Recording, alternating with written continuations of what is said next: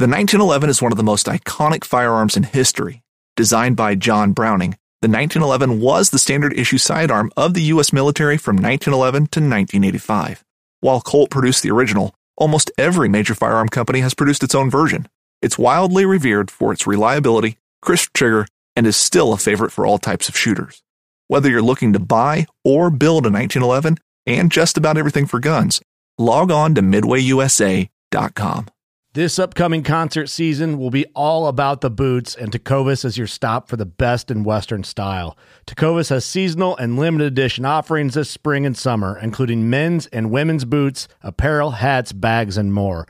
All Tecovas boots are made by hand in a time honored tradition with timeless styles that are always on trend. And Tecovas has first wear comfort with little to no break in period. It's hard to find this level of comfort paired with this level of style.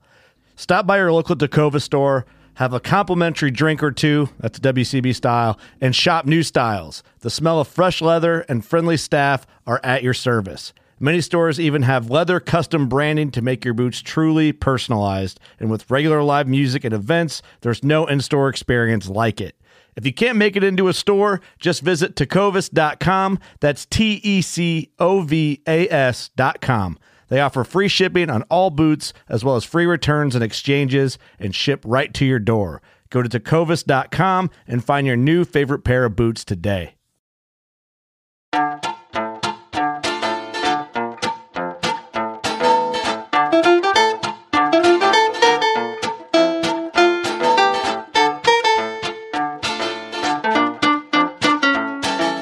I'm April Vokey, and you're listening to Anchored, my chance to speak with some of the most influential people involved in the outdoors today.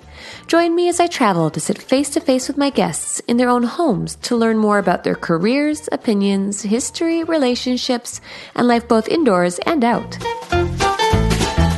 This episode of Anchored is made possible by the wonderful people at Hatch Outdoors. Hatch reels are made in Vista, California, and are entirely machined from bar stock aluminum. The famed Hatch synthetic multi disc drag system is sealed, requiring no lubrication or extra maintenance. Ranging in weight sizes from 0 to 16, Hatch has anglers all across the globe taken care of. Check out their website at hatchoutdoors.com.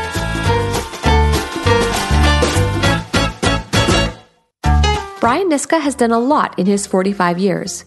A Federation of Fly Fishers Mastercaster and THCI certified instructor, he is the creator of the Metal Detector series from the Pureway Rod Company. In 2000, he started Whistler Fly Fishing, a school, shop, and outfitting company that catered to everyone, particularly the younger generation of fly fishers who had for so long been ignored.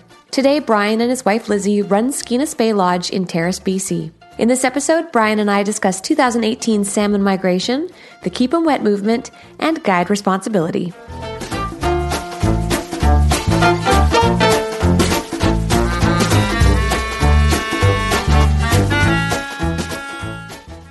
I was actually born in New Westminster, St. Mary's Hospital, and I grew up in Coquitlam and Port Coquitlam. How did you end up in Whistler? I wanted to go away and teach skiing, so I ended up at Silver Star in Vernon. And I was starting to guide fishing as well. And so I ended up taking a year off of skiing, going to Chile, guiding fly fishing down there. Came back after that and had friends in Whistler and went, typical Whistler story, went there to visit friends and ended up staying for 14 years. That's obviously not how your fishing passion started. I would assume it was in the lower mainland. First fishing memory would be going to Okanagan Lake with my family, probably being four years old. And uh, I distinctly, there's, there's actually a picture of it in my cabin, but distinctly remember catching the first fish was a, a rainbow trout while we were fishing for kokanee, which at, at, the time everyone thought was kind of weird, but they're good memories. Uh, I think that place where we used to stay, the little cabins there, is, is now some big fancy resort, but that's kind of how it goes in the Okanagan. And you just fell in love with fishing, and that was that? Yeah, I think I remember being pretty infatuated with it. My dad had uh, all these kind of old fishing magazines from the 50s, 60s, 70s, and I had a big collection of them. I used to always dig through when I was supposed to be doing homework and stuff. Did you fish the lower mainland steelhead streams, or were you more of a salmon guy, or were you, were you a trout fisherman?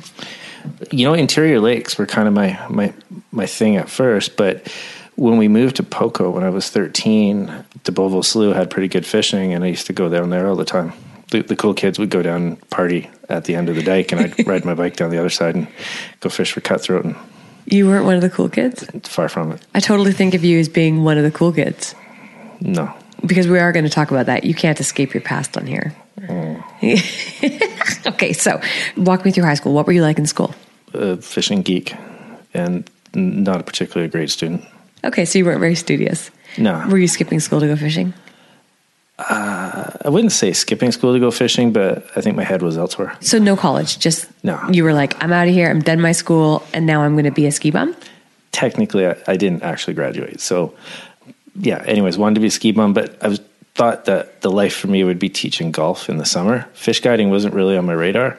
But then when I was first in Whistler, I was guiding a little bit because it was something I had already done, right? Because being in Chile and stuff.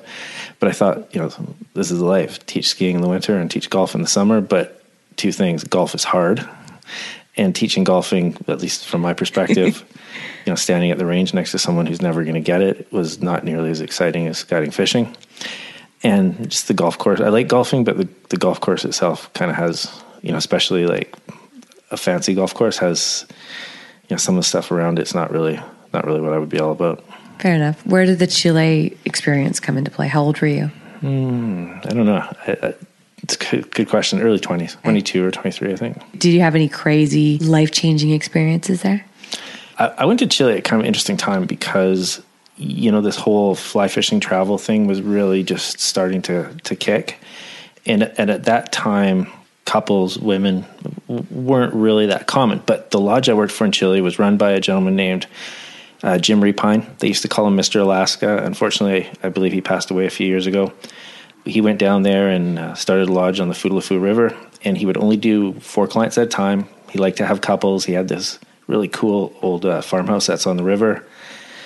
I think it's still going. I think uh, another company runs it now, but they, they did have a volcano erupt near there that I think put a bit of a hitch in things.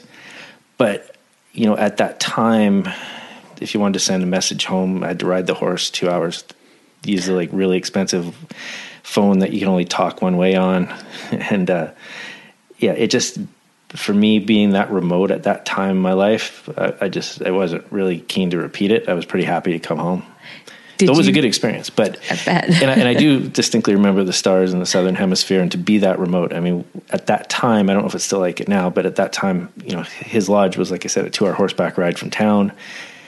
We were the only people in you know in that valley who had a motorized vehicle. Everyone else had ox carts and horses, so it was a really neat experience. But it was kind of one of those things like one and done for me.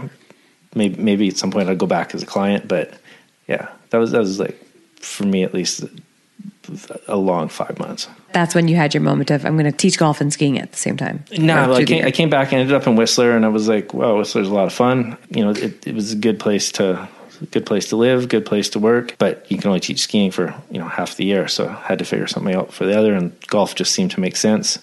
But yeah, fishing kind of got in the way, and you know, I'll, I'll tell you, there's a lot of really great fishing guides that come out of Whistler. I mm-hmm. worked with a lot of them myself, but you know, all throughout BC, there's a lot of folks who got their start in Whistler. Yeah, And- noticed that. Oh yeah, heaps. And, and part of that is the challenge of, you know, you don't have particularly easy fishing anywhere, and because of the nature of of where you're at, you know, you're just around two thousand feet above sea level, but a lot of your fishing takes place down in Squamish, close to sea level, and you know, in the winter you get a lot of snow, and then, you know, spring can be thirty degrees Celsius or it can be minus five. It, you know, it's, it's a real mix. So it, it's a lot of learning how to pay attention to what's happening in the mountains to understand what you need to be doing in the valley bottom. You don't think it's because it's winter steelhead and they're just a totally different beast? Well, well sure. Win- winter steelhead, like spring fishing on the Squamish Rivers, there's not a ton of fish. There's a lot of great water. Uh, I won't say there's not a ton of people because at times it can be busy, but you know, for the most part, there's a lot of water to go around. But the bulk of the guiding that takes place there isn't for steelhead. It's it's trout fishing and in some of the rivers and trout fishing in the lakes. It's a lot of taking out beginners. There, there's a little bit of salmon opportunity down in Squamish, but it's it's a, at at least for a lot of the companies that that are up there, it's a lot of lake fishing. We we tended to to focus more on the rivers, but but there's you know I'd say probably three quarters of the fishing in Whistler would be lake fishing. But then you decided you were going to start a fly shop. Yeah, I don't know if it was just like a sort of a watershed moment of this is what I'm going to do. I think it just kind of happened. I think I you know, we started with having the guide company, and then you know you're selling gear, and then the next thing you know, you're an idiot and you decide you want bricks and mortar. but oh, so the guiding was first. The shop came later. That's right. Actually, before the guiding, there was teaching. Yeah, because you are you have your CCI and your THCI, right? Yeah. You're highly decorated. Are you a mastercaster? Yeah, but the first guiding I did in Whistler wasn't for myself. I worked for someone else, right? Oh, okay, right. And what I realized at the time is that, gosh, we're taking these people out, putting them in float tubes, dragging them around the lake. They catch some fish, they're happy. But what they really want to do is learn how to cast, single hand cast. So that's how the fly fishing school started. Okay. So the fly fishing school came first, then the guiding, then the shop. You know, eventually when we got into Spey, which was shortly thereafter, I taught an awful lot of Spey casting lessons on the grass at the elementary school in Whistler, and also at the off the docks on the lakes there. You just your branding was so it was so distinctive, and you guys were like the new age, cutting edge. Were you wearing flat brims? I think you were wearing flat brims at the time, and then you had like the funky ass logo, and you were appealing to a totally different market than the rest of the industry was. Are you aware of that? Uh, maybe back then it was unique, but I don't think it's really that unique now. No, it's not now, but that's why it's so much more unique looking at it now. You were way, way ahead of things and you were really criticized for it. I've always thought about that, about how far ahead of the game you were and the criticism that followed, but all for just being a little bit extra savvy. Do you have any thoughts on that? I think, you know, criticism's always pretty entertaining. That's it.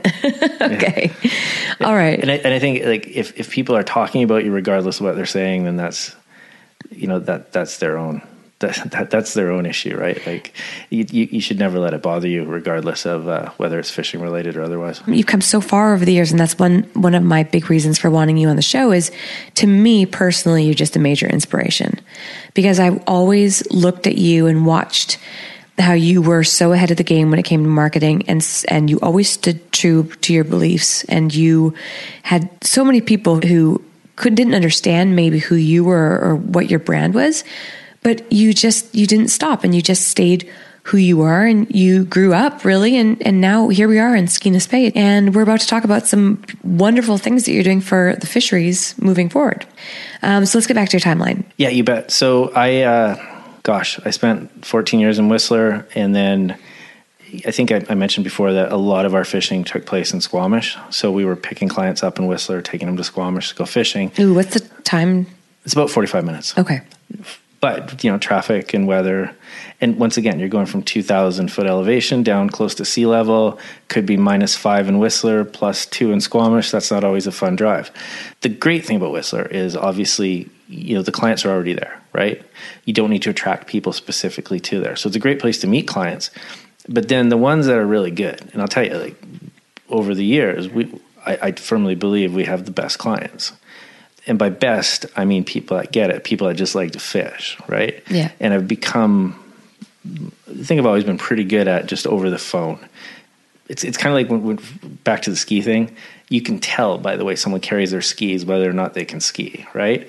And it's kind of like you talk to someone on the phone and they're interested in a guided trip, and you don't even have to say anything. They'll tell you. You, you figure it. Okay, well, I don't really want to take this person out, but you, you know you can really tell the good ones, and over time, you know you do your very best to retain the the good folks. And the next level for us after that was, hey, instead of just like you're here for a week and we take you fishing once why don't you come here specifically for fishing and maybe you can do some other activities?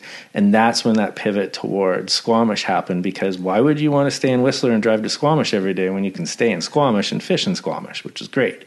So that was sort of the next step for me to move to Squamish.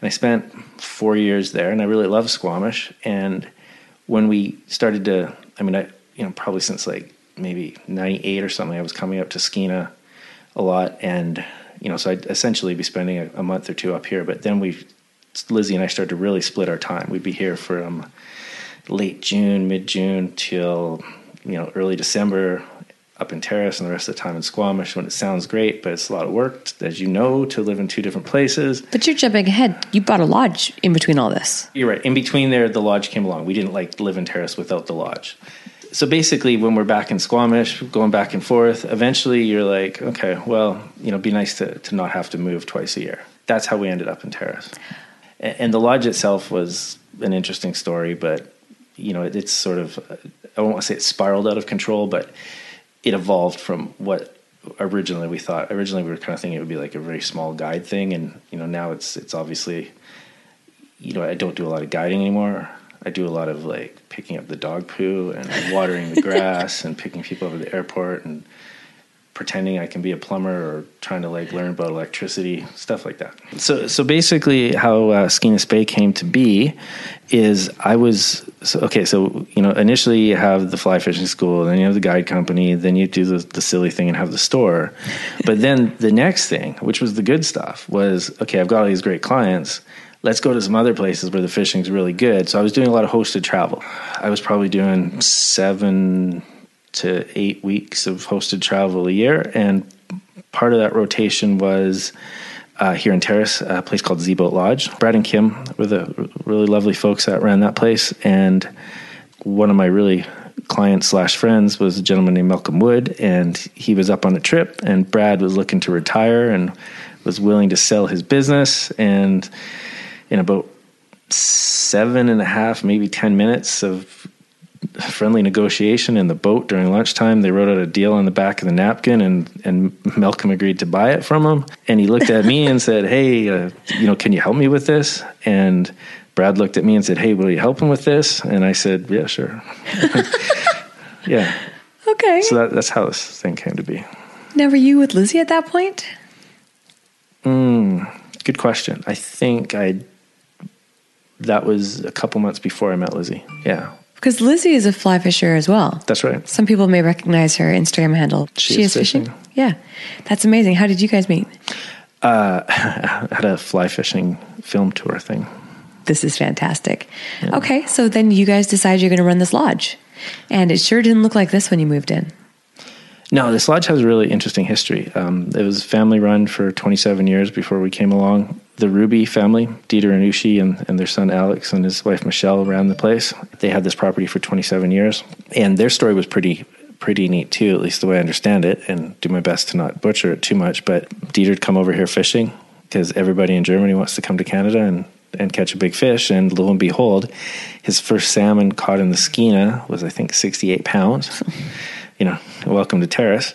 And he said, "Hey, this is the place for me." And uh, I think he had a family business and went back in Germany and set himself up to come back here and bought this piece of property and got himself a booking agent and got himself some clients. And I think that I remember the way he told me the story was that you know he didn't know if the water around here was any good, but you know he took the clients out there and they, they were bar fishing at the time, set them all up, and nothing happened for about half an hour, and he's kind of nervous, and all of a sudden the the rods started to go, and you know 27 years of making memories, that's what they did, and uh, really really nice people. We actually got to to live on the property for their last summer of of operation, so that was a, a really neat kind of carryover, I guess you'd say and nice transition for us.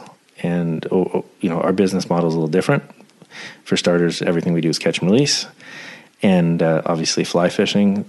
They did a little bit of fly fishing, but it was predominantly bar fishing. And you guys have done a major renovation in here. It's a work in progress. I don't think you're ever really done, but but yeah, we initially we did the cabins, and we've we talked about knocking down the lodge building and starting from scratch and building a big stupid Whistler building, but you know, you got 27 years of fishing memories. There's a lot of soul in that building, and it's really unique. So instead, we've we we worked with a really great designer, Deb Wardell from North Vancouver, and she made it so you couldn't tell what parts we changed and what was here originally, and also made the cabins look awesome. And basically, uh, over time, it just sort of evolves. And now our, our big thing is probably at least this summer is is landscaping. So doing the veggie garden and doing some other tweaks around the property. A couple years ago, we put in a, a, golf course. You guys just have a really different, unique environment. I mean, it's got a real family feel. You obviously have got two kids.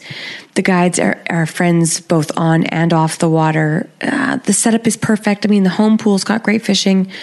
I can feel the history from from the family before. I just think it's a really unique spot yeah, you know, we're we're really happy with it, and uh, the the guests that like it seem to like it a lot, and we, we do get a lot of repeat clientele. I mean, we got folks who, who've come here three three different times in twelve months, which you know that's pretty much all you could ever ask. And when it comes to the clients, once again, you know, we tend to attract people who like to fish. We I tend to try and dissuade the folks that are really dependent on catching a lot of fish to, you know, as a measure of success. I don't think fishing the lower Skeena is about numbers. I think it's all about fish quality.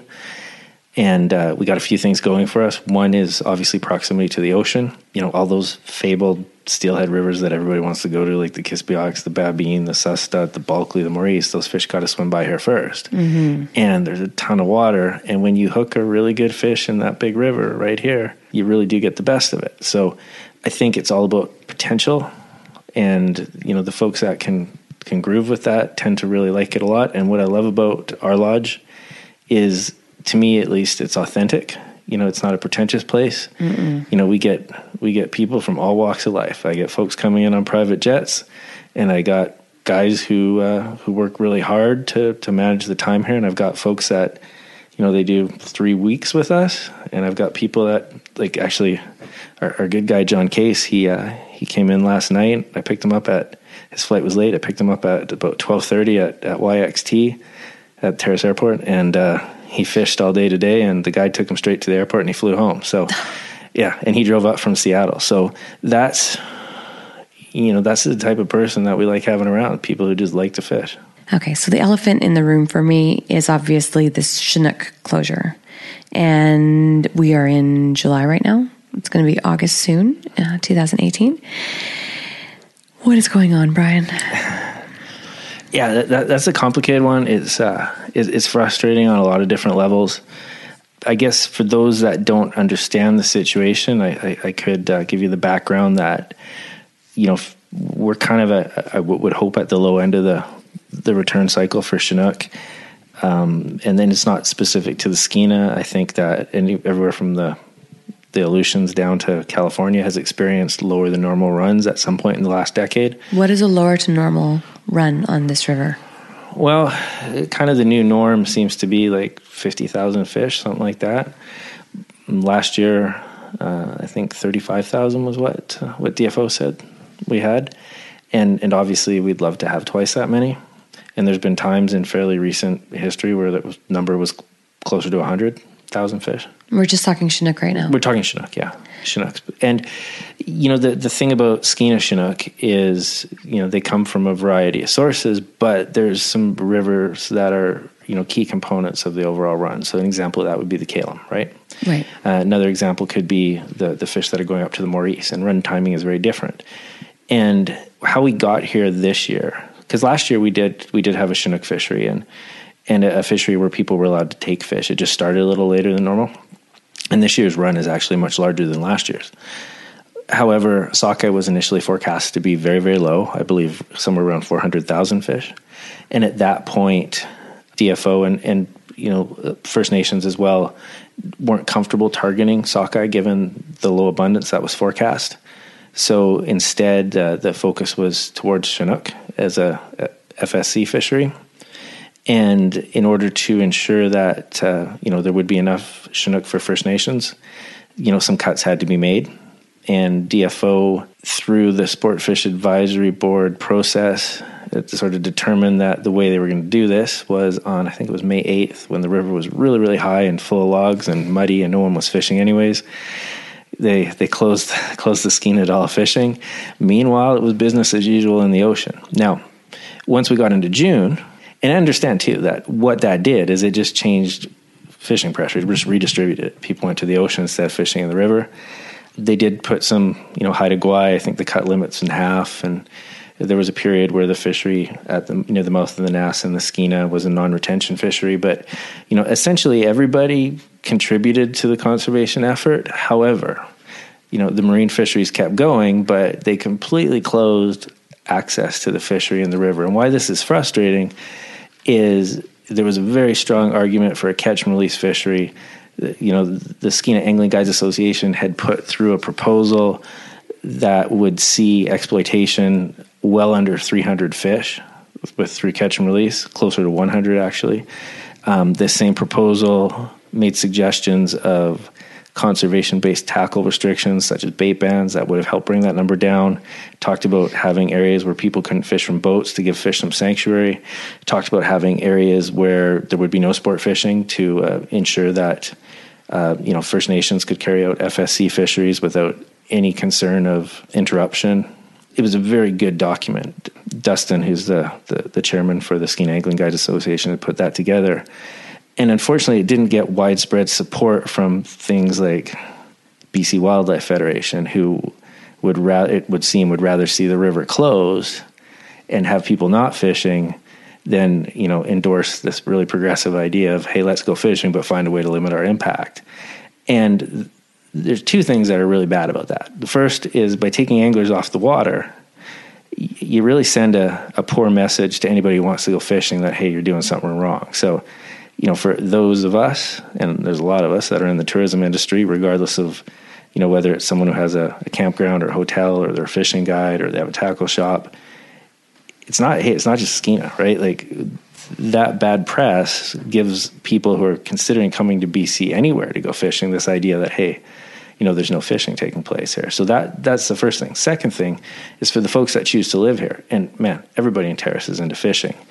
So, you know, in the summer, it's everyone's all about you know, whether they're fly fishing or bar fishing, just getting out on the river.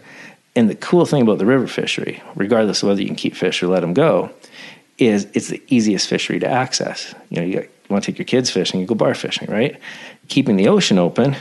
Okay, well now you need a boat or mm, a friend so with a boat or a charter. Just... You know, it's it's not really for like the super casual angler. Whereas the, the river offers that opportunity. So I would say to you that the way that DFO distributed the conservation effort this year wasn't fair and hopefully moving forward, uh, you know, they'll be a little bit more aware. I mean, on a per fish basis, this is the fishery that generates the most economic impact. Meaning, for a guided angler who comes here, like, like say a guided fly fisherman coming to catch a chinook, they're going to fish three days.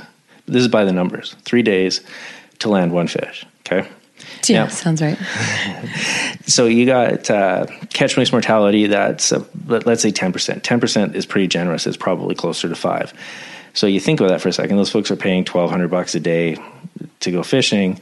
You know, they need to catch and release 10 to have the chance of potentially killing one.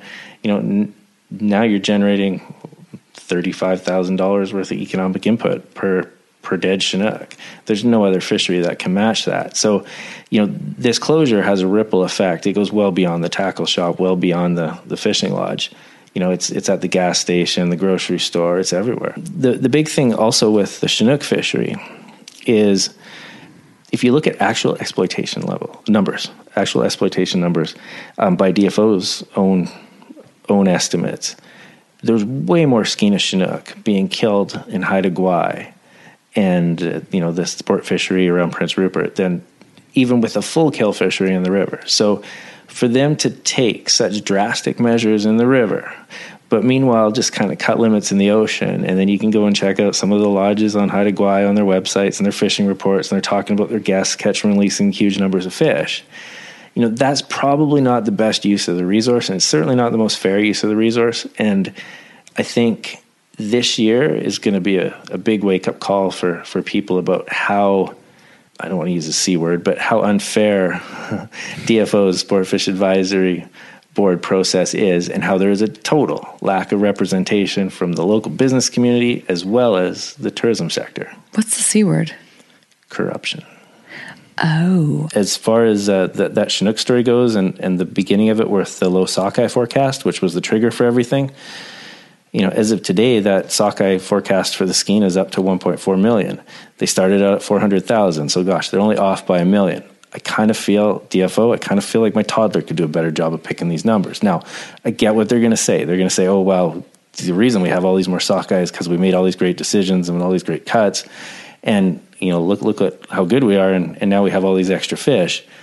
But the reality is, you also got to look at the harm that they've done to the reputation of BC as a whole from a fishing destination standpoint. So when you got a you've got a, an angler sitting there in London, England, trying to figure out where he's going to go fishing next year, and he's looking at Russia, he's looking at Norway, um, maybe Iceland, BC. Oh, I can't go to BC. I mean, they're, they're fisheries; they just close them, and I make all these plans, and I can't go fishing. So I think that you know.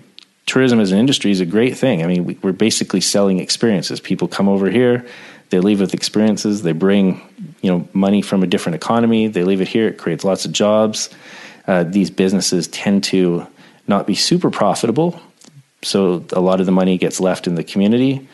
And you know, at, at the end of the day, the, the cool thing that we're doing is we're giving people a reason to care about wild fish and the importance of having clean water and, and understanding why we want to have uh, you know an environment that enables fish and wildlife to coexist and and if we can be a small part of that and participate in a way that you know isn't providing exploitation on a level that's detriment to the overall you know species that are there then hey that's a good thing so I, I sleep pretty good at night as a fishing guide even though a lot of people I know will, will, say that fishing guides are essentially, you know, pimps of the resource, and perhaps they are. But at the same time, too, a really good fishing guide will give people a reason to care about why they want to make sure that there's no dam on the river, or or no pebble mine if you're in Alaska. Coming up, Brian and I dive into guide ethics. Again, thank you to Hatch Reels for their support and fantastic quality gear. The tight tolerance between frame and spool means no more tangling with skinny running line that gets trapped and reversed. I've lost some big fish that way, and Hatch simply removes the constant checking and worrying. After all, there are more important things to be paying attention to when on the water. Visit Hatch at www.hatchoutdoors.com and be prepared to make one of the best fishing investments you've made so far. So, economics aside, why is the steelhead fishery proposed to be the best it's been in 10 years? Yeah. Okay. So, sure. You know, every every every story's got a bright side, and this year the Tyee test fishery, which you know essentially is is consistent netting that takes place down close to tidewater on the Skeena, on the the north side of the river, basically gives some run size estimate. It's it's geared towards sockeye, understanding you know how many sockeye are coming into the river, but but all fish species are that are collected are, are accounted for, and you can find this information online. This year's Tyee test fishery indicates that the steelhead return is the highest in their recorded history. So that's like 64, 65 years of doing this up to now. So all this basically means is that up to now, you know, what are we today? The 24th, 25th, something like that? 5th today. 25th up till now, more steelhead have ended up in that Tyee net than over the same period in the previous 64 years, or however many it is. I think it's I think it's 64. Uh, doesn't necessarily mean that there's going to be more fish. It's just what it's indicating. Now, river's in great shape. You know, maybe they're just lucky. You know, our, our experience fishing this year would suggest that there's more fish than normal by, you know, a considerable margin. Why is this? Could be a variety of things. And I think it probably has a lot to do with the fact that due to the initial dismal sockeye estimates that commercial fisheries were heavily scaled back or non-existent. And, you know, some would, if you read Bob Hooton's book, you probably come to the conclusion that those sockeye nets uh, also collect some steelhead, regardless of whether they're in Canadian or U.S. waters. And so perhaps that's why we have more steelhead. Um, if you pay attention to Pacific Decadal Oscillation, you'll notice that this whole warm water blob thing is behind us for a while and the ocean's cooled ever so slightly, and that tends to do good things for the fish that we love, and that could be a part of it as well. But overall, if you, if you look at steelhead numbers over over the last 25 years, they've been pretty consistent. There's a couple of standout years there, and there's a couple of years that were lower, but you know that line is pretty good. And from one year to the next, throughout the entire Skeena system, you're going to end up with somewhere in the neighborhood of 50,000 steelhead returning. Uh, close to half of those fish are destined for the Bulkley Morice. I would say that probably more than half of the anglers destined to Skeena country end up on the Bulkley. But I mean, that's great. Bulkley's got good access. The road's right there. There's tons of water. So when you think about that, spread that over 12 months, then you look at you know what exists south of the border for run size. You know how many fish do they have on a river like the Trinity or the Columbia system, everyone thinks you know Skeena is full of fish, but in reality, this whole river system has less fish than you know one river in Oregon, right?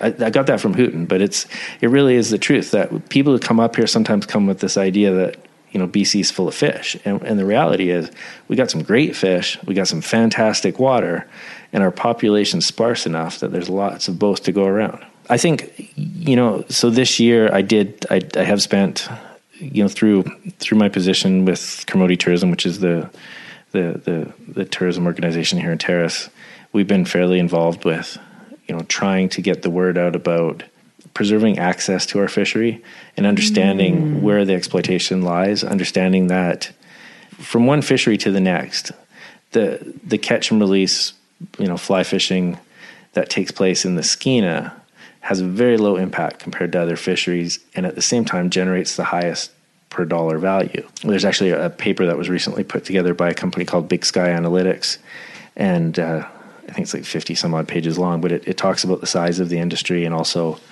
you know, more importantly, on a per fish basis, how much money is being generated for the overall economy. And I think as an angler, if you if you love fish, you're always going to have this sort of thought in your head of, gosh, maybe I should just stop fishing. If I like fish, maybe it's better for me not to be, you know, trying to catch them. But you know, if you remove yourself from the the whole scene and take yourself off the river, I don't think you're doing anything any favors. I think it's good to have anglers who care participating, and I think that you see this through you know trends like keep them wet. You know, people tried to get keep them wet to be an actual regulation, but what's happened instead is it's just become more of a movement, a cultural shift, an educational thing. Where, I mean, it's, it's kind of like like the smoking thing, right? People had no idea that it was bad to smoke in planes that they're hurting themselves, right? Now, now it's like we put the smokers outside so they have to stand in front of the door and then we move them from the door and then we put them across the street in like designated smoking areas and it's now it you know it's it's back to this idea of wow like taking fish out of the water and holding them there for like a minute and a half while you get like 30 photos is bad? Huh. So keeping them in the water makes a lot of sense. You know that is really part of a larger discussion about harm reduction. Okay so if you're an angler who cares about what you're doing what's the best thing you can do for the fish? Well number one thing you can do for the fish is catch less of them.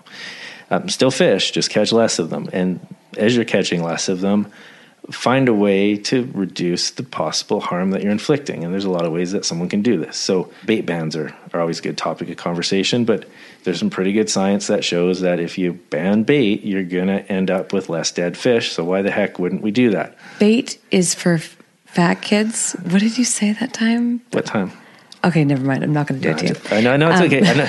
Know, no, there was a there was a, a, TV show that I think I said something like that. It it it upset some people, but it's probably what they needed to hear. It, you know, bait has a place, but wild steelhead bait's kind of not the. I don't think it's they go together that well. But there's other things too. It's not just bait. I think keeping fish in the water is pretty key to to reducing mortality. I think proper hook size is really important. I think you know, playing fish properly is really important. And you know, one thing that's become very clear to me now, and when I started guiding for steelhead uh, up here, it was for Mike and Denise Maxwell. Uh, yeah, I was going to ask you. Back then, we didn't use nets; we handtailed everything. And in fact, Mike was pretty adamant that it was important that we get the clients to tail their own fish because we're not always going to be there for them, so they need to learn how to do this. The problem with that is getting people to hand tail their own fish sometimes can go pretty sideways. So now we use a net. And the cool thing with the net is you don't have the fish flopping around on the rocks. You can reduce fight times. If someone wants to get a photo, preferably kind of in the water, you know, the net helps keep them there. So a nice rubber mesh net or soft mesh net, I think is a, is a really good thing. I'm not suggesting they need to make it a law, but I just think it'd be really good if everybody used one and there'd be less dead fish. Not that the river really gets, you know, if if we were killing fish left, right, and center, they'd be you'd, you'd see them in the runs. I, I think there's always going to be a, an associated level of mortality, but I think that any type of conversation towards harm reduction is a good one. And you know, once again, you know, sure, banning bait, potentially banning, you know, fishing from boats because that takes away sanctuary for the fish. Also, this idea of using appropriate size tackle, right, like hook size. And this, you know, this summer, the whole Chinook closure has been a, a hot topic in Terrace. And you know, everybody's got an opinion. And what's really neat is, especially when we talk to politicians, which I've done a fair amount of this year, which is kind of interesting. They're people too. They tend to value your opinion on the same level as Joe the barber, or whatever. Right? Doesn't matter. It's just, and they say things like, "I heard that the problem with catch and release is that if the hook is upturned, it goes in the fish's brain, and then the fish dies." Okay, well that is possible, but if we use a small enough hook, it can't reach the brain. So this is how we solve that problem. But you're right. This is why people should use appropriate sized hooks. So it's definitely an education thing. And I guess if there was one good thing about having a, a summer like this one where, you know, there was no Chinook fishing, is it gets people talking. the other thing that you know you'll hear a lot of, oh, if we just close all fishing for four years, the fish will magically come back, which sounds good, but in reality isn't isn't going to happen. Do they mean close fishing on the river or like stop netting in the ocean? In in that particular one, and, and I mean, like I said, everybody in Terrace loves to fish. So what you'll hear a lot of is is more of a personal comment of, hey, I'm totally happy to give up fishing for four or five years because that will help bring the fish back, right? And and it you know it very well may, but I also believe that there's ways that you can keep your access to the river and get your impact so low that it's not having a negative effect on the overall fish population. How many fish are you catching to cause this destruction of the run on your own? And you know, in reality, you, you know, I, I hate I hate to say this because it, it it sounds like discouraging for anyone thinking to fish for Chinook with a fly but it really is like fish hard for three days and you'll probably get one. You know, so for some people, they, they fish much longer than that to get one. It's not an easy thing to do. Are your thoughts the same when all of this was steelhead as well? Steelhead's a little easier access. I mean, numbers overall are pretty similar, but they're much closer to shore. And I, I think that if, if, if you look at how many people have caught steelhead on a fly versus how many people have caught fresh Chinook on a fly, there's way less people have caught Chinook on a fly. And there's way less people doing it too. Yeah, and do you think that's just because they're further out, the water's heavier? Yeah, further out, water's heavier. Is the water just a lot higher then as well, so the access isn't as easy? Mm, water's a little bit higher. Um, I mean, you do need a probably, I would say, to be consistently in front of fish, you need to be able to throw 80, 90 feet. And if you can throw a little further, that's helpful. But there's lots of spots where someone can get away with a shorter cast. Whereas on the Skeena, if you can flip out your head, you're in the game for steelhead. How are you managing this as a lodge owner then right now? You mean the the Chinook closure? Yeah. Well, the Skeena is not the only game in town. Uh, we we fished the Kitimat a lot in June, and the Kitimat was it was actually catch and release for a large portion of the year this year, and was really pleasant. There was hardly anybody fishing. Fishing was still pretty good, you know. And now we is that because it's a hatchery? Through the SFAB process, the the conversation that you would hear a lot is, "Oh, well, the Kitimat's a hatchery river, so you know we should keep it open anyways." But I also think that if if you have a situation where you're you're closing you know a large amount of water, i.e. the Skeena, and you still have people that want to go fishing, I think it does make sense to to give them some place to fish. And because the run size for the Kitimat was was in the range of where they wanted it to be, and there weren't the same concerns there with you know the the sockeye and the FSC fishing, that you know it was it was relatively easy to keep the the Kitimat open, and, and certainly the fact that it is a, a hatchery river was part of that conversation. Do you think that there are way more fish per person here, therefore making it more of a quality experience? Well, I don't think um, numbers of fish is what dictates quality experience. I think it, it has probably more to do with space to angle and the nature of the skeena fishery, where fish are moving through, means that you don't necessarily need to cover as much water in a day to find a fish. And let's say like if you're steelheading the new reality, and it's a good, I think it's a good benchmark is, you know, one encounter per day. That's what your goal should be. There's a huge difference between zero and, and one, and less of a difference between one and two, and two and three, and and that's really, you know, another part of harm reduction, as I mentioned before, this idea of catching less. And there are parts of this world, there's parts of this country where we have catch and release limits. You know, you're only allowed to hook and release two or three fish or whatever the number is. But you know regulations especially ones that are tough to enforce especially when you don't have the resources to fill the river with river police it just makes way more sense to focus on education and a cultural shift. And i think the the cool thing is this. If you work really hard like i'll use the squamish as an example. Not a lot of fish in the squamish. Hard to, big water hard to fish hard to figure out when to fish. You put a lot of effort in. Some people don't catch a fish every year. Some people catch two or three in a day. But you know, whatever it is, you put a lot of effort in. And if you go five days without a bite and then you catch a really good quality fish, like there is there, that becomes such a such an experience that you have an emotional reaction. You really do. And it's a little different if you like rock up and you know you catch four or five in a day, and then you're like, oh, I caught four or five in a day. So here, here's something that I, I often tell to you know other people who are in the same business, whether they're lodge owners or guides. If you can convince your clientele that one fish a day is like that that's like what you want. That's an experience that's relatively easy to repeat. As soon as you like find this run that's full of fish and your clients catch five or seven then all of a sudden the bar has been lifted and it's it's really tough then to go back to this idea of oh I hooked one and it was off 30 seconds later. What a wonderful day how was your day? Oh, only hooked two. You know, yeah. so th- I think this is a good lesson for those lodges further upriver, where you know a fishery like the Bulkley, where once the fish are there, they're not leaving, and especially if someone's there in October. I'm super sorry to interrupt you, and I'm sorry to throw okay. anyone under the bus, but one of the guys caught 20 fish in one day, and I saw him another day and was like, "How was your day?" Oh, I just caught seven, and I'm going, I would have killed for one. All right, confession time. you did used to guide there. I did, I did, and and I I, am not going to say the name of the lodge I worked at because um, because of the next part of this, but I did work at another lodge after after Maxwell's, and I was introduced to fishing egg patterns. They weren't beads; That's, we actually tied mm-hmm, them, mm-hmm. Um, fishing egg patterns on on pink salmon reds, and that's uh, what these guys were doing. Yeah, yeah, by yeah. the way. And at one point, uh, you know, I think I had two clients and landed over 20 fish, something like that. But that's not real steelheading.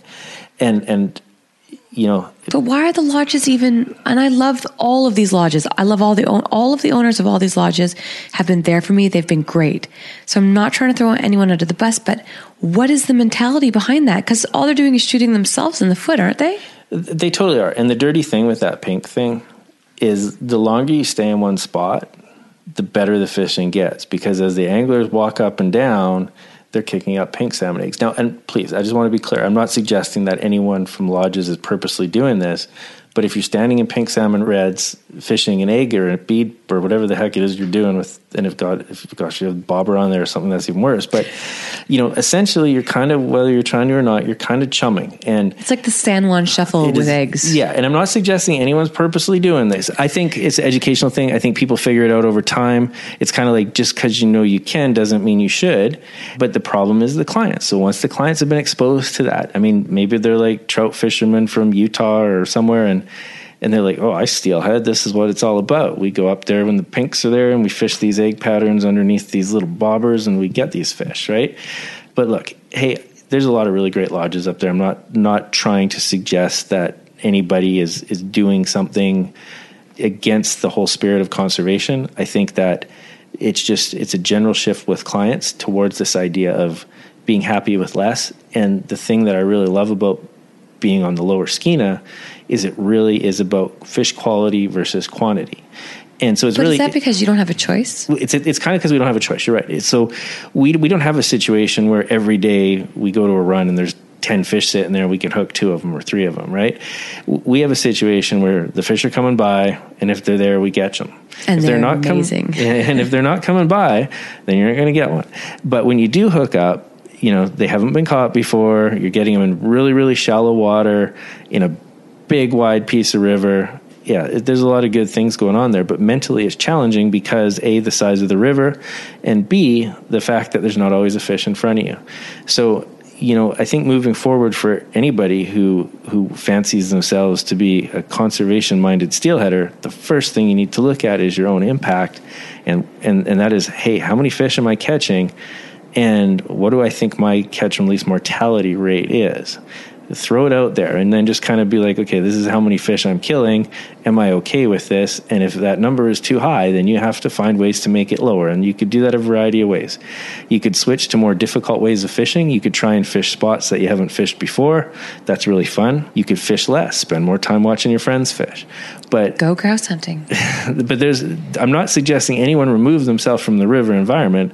I'm just suggesting that people have a good hard look at what their own exploitation is because when we have periods of low abundance and everyone starts, you know, pointing fingers at each other, thinking about okay, well th- that's what so and so is doing. You know, the first thing you need to do is look at you know what your own impact is. And right now, myself, I, I feel pretty good because we don't I, we don't catch a lot of fish. We catch some really good ones, but but you know we don't catch 15 or 20 in a day. What are they saying the mortality is these days?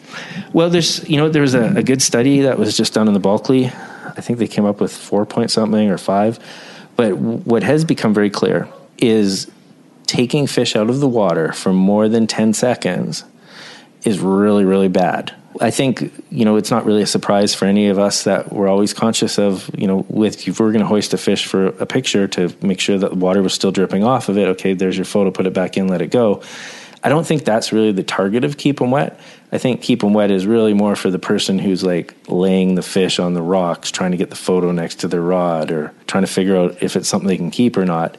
And this idea of okay, well, we need to make this an actual regulation isn't necessarily a bad one because the people are essentially snitching on themselves with their own photo when they brag online. But at the same time, too, I, I, don't think an actual regulation is necessary because we have this really neat cultural shift that's happening over the last, I'll say, five years.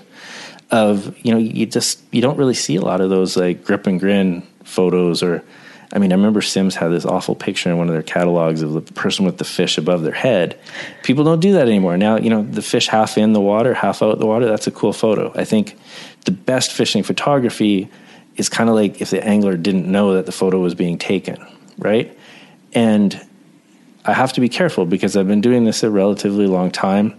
And, you know, here I am being very opinionated about some of this stuff and there's folks that are just getting into it and maybe they're catching their first steelhead and it's so important for them to get this photo. But i think over time the importance of having photographic evidence to document all of your catches diminishes and you just become more happy with being out there. It sounds cliche but it really is true. Yeah, and I think that happens with experience. But let's go back to what you're saying about cultural shift. It's one thing to make it cool to keep a, a fish wet, obviously, because comments on social media. If people are going to post pictures hoisted up, they're going to expect a certain amount of backlash and it's going to encourage them to maybe not do it next time or certainly not post those pictures next time. But how do you do the same sort of cultural shift, convincing people or encouraging people to limit their catch? How do you do that cultural shift? That, that's a great question. Um, I think you have to be really careful with that one, not to be like, okay, look, I've caught a bunch of steelhead over the last 25 years. How dare you catch more than one a day, right? But I think that what we, at least what we try and do at the lodge, and it's not like it's like an official thing. I just think it's part of our culture here. Is you know we celebrate the encounters. Someone comes in and they hooked two or three fish, that they get the exact same reaction as the person who came in and hooked one right? Or had a great bite that they want to talk about. It's all about the encounters, fish pictures versus the fish you hooked and took a bunch of line and then jumped three times and came off. The, the, the second one's a better story, right? The fish that got away versus, look, here's, here's another picture of a 10 pound fish. They're pretty, but, but yeah, I think it's, it's all about what could have been, right? And, you know, fish stories are an inherent part of steelheading.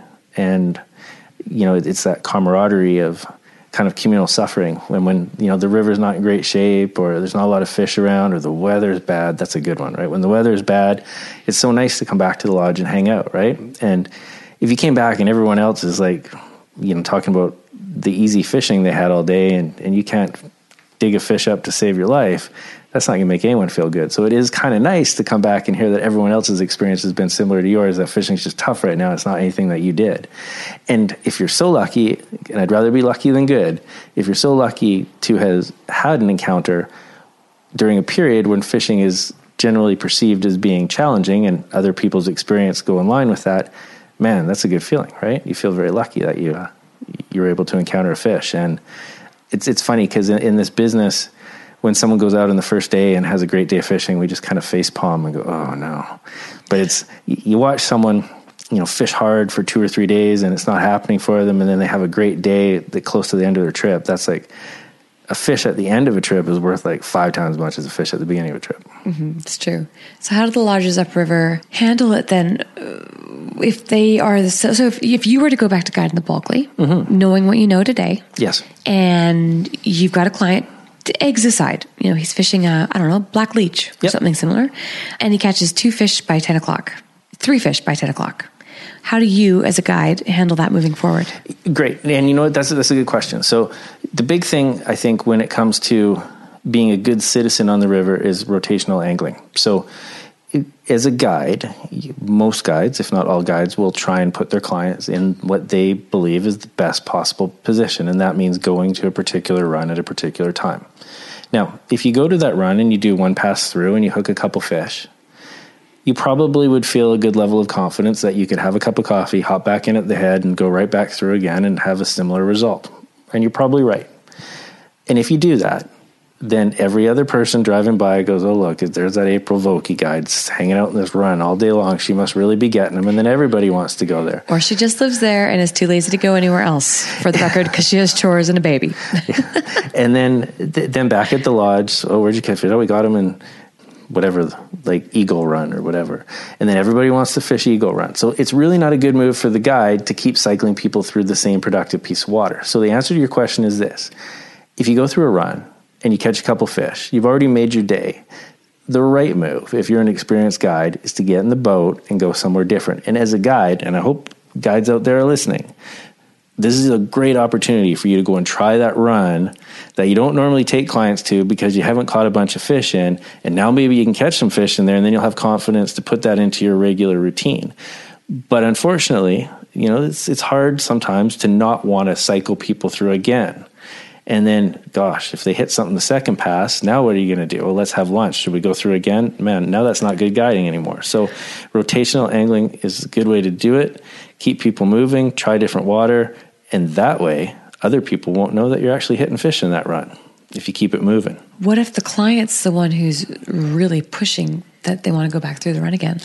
If you're a guide and the client is running the show, then you're not doing it right. It, look, t- take life jackets as an example. All of our guests know that our boats don't leave until life jackets are done up and away they go. Um, I've talked to other guides and say, you know, how come you don't put life jackets on clothes? Oh, they didn't want to wear them. Okay, that, did you ask them? Did you tell them? Because you're the boss. This is your job, right? And I think that the clients will try and run the show if you show them that weakness. If you're like, man, I don't know, fishing's tough. I don't know where we should fish. Oh, we should go here or here, give me that fly. You know, they're hiring you. Don't make yourself redundant here. Like you're running the show. Tell them what's up. And definitely that means putting life jackets on. Definitely that means choosing where people fish, how they fish, the pace at which they fish, the flies they're using. You're the expert. That's what you're supposed to be doing. Um, have you found that you're more protective over the fishery now that you're a dad? I think I, I care less about fishing in the sense that, you know, my rods are rigged up, my waders are hanging there, I can go anytime. But, you know, when you prioritize things. I'd, there's stuff I'd way rather be doing. Kids are little; and it's a lot of fun. Eventually, we'll go fishing, but right now, I, I definitely spend more time chasing them around than than actually fishing, and I'm okay, and I'm totally totally, totally okay with it. No, but I mean, do you find yourself more protective over just having it be there for them when they grow up? Oh, I, I, don't think it's going anywhere. I'm not a doom and gloom person. Um, Thank God, because I feel like that's all I've had on the show lately. No, no.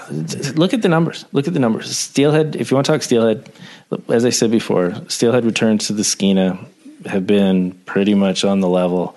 You know, if Bob Hooton was here, he'd probably be disagreeing with me, but it, it's good to have people who, you know, keep that conversation going, especially someone like Bob who's got heaps of knowledge. But, you know, Bob's concerns are I think very valid. There's there's more of us out there. We're more on top of the fish. You got Google Earth. You know, if you want to be a, a fishing superstar, you know the learning curve can be pretty quick. Whereas in the old days, you know, you, you needed to, to put your time in. Now it's like you just need Google, right? And you know the equipment we have, the lines we have, you know everyone's ability to cast. When when when I got into the Spey thing, man, everybody sucked at casting, so it was easy to it was easy to make a living as a casting instructor. Now, you know, the equipment's so good and YouTube's so good that you know people don't. It's not that they don't need casting instructors, but the people that are really into their casting, they tend to still come for lessons a lot, and the people are at the very beginning of their casting career, but if someone's been spey casting for like two weeks, they're pretty darn competent at this point, especially if they've had some good tuition from someone who knows what they're doing. Which is great because you know I think one of the the sort of stigmas of fly fishing was, oh, it's so difficult, you're going to hook your ear, and you know we get a lot of folks who we get a lot of beginners. We really do. We get a lot of folks who come here like family trips. We love couples, we love families. They've never spey cast before. Oh, this is going to be so hard. I tried single handing once and it was windy. You teach them how to spey cast. Fifteen minutes later, they're fishing on their own, everything's cool. So, you know, obviously improvements to the equipment make Skagit heads make it easy for everybody, but the the important thing is, you know, it really is an activity that everybody can do. And as a conservation measure, if we're trying to find ways to still participate in fisheries, but at the same time kill less fish by catching less fish, you know, there is a pretty good conversation one can have about you know fly fishing. Now, I don't think we need to make it a regulation. I think it's just something that naturally happens as people try and find ways to essentially limit their own impact and catch less fish. And you see it a lot here in Terrace, where you, you know guys have gone through the, the back bouncing thing. They've been really good bar fishermen, good float fishermen. Still do a little bit of that, but but then they pick up spey casting, and it's something new. And every day they go out there, they feel they're improving, and it's more challenging. So the fact that it's more challenging makes it more rewarding to them, and you know all, all of a sudden they find themselves spending more time trying to fly fish. And that concludes this episode of Anchored. Please tune in next week as I sit down with Ed Rice. Thank you for listening.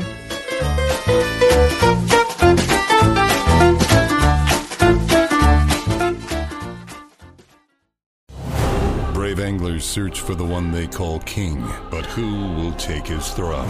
Tune in to Waypoint TV's Battle for Silver, Saturday, May 18th from 12 to 6 p.m. Eastern, presented by Abyss Battery. Waypoint TV,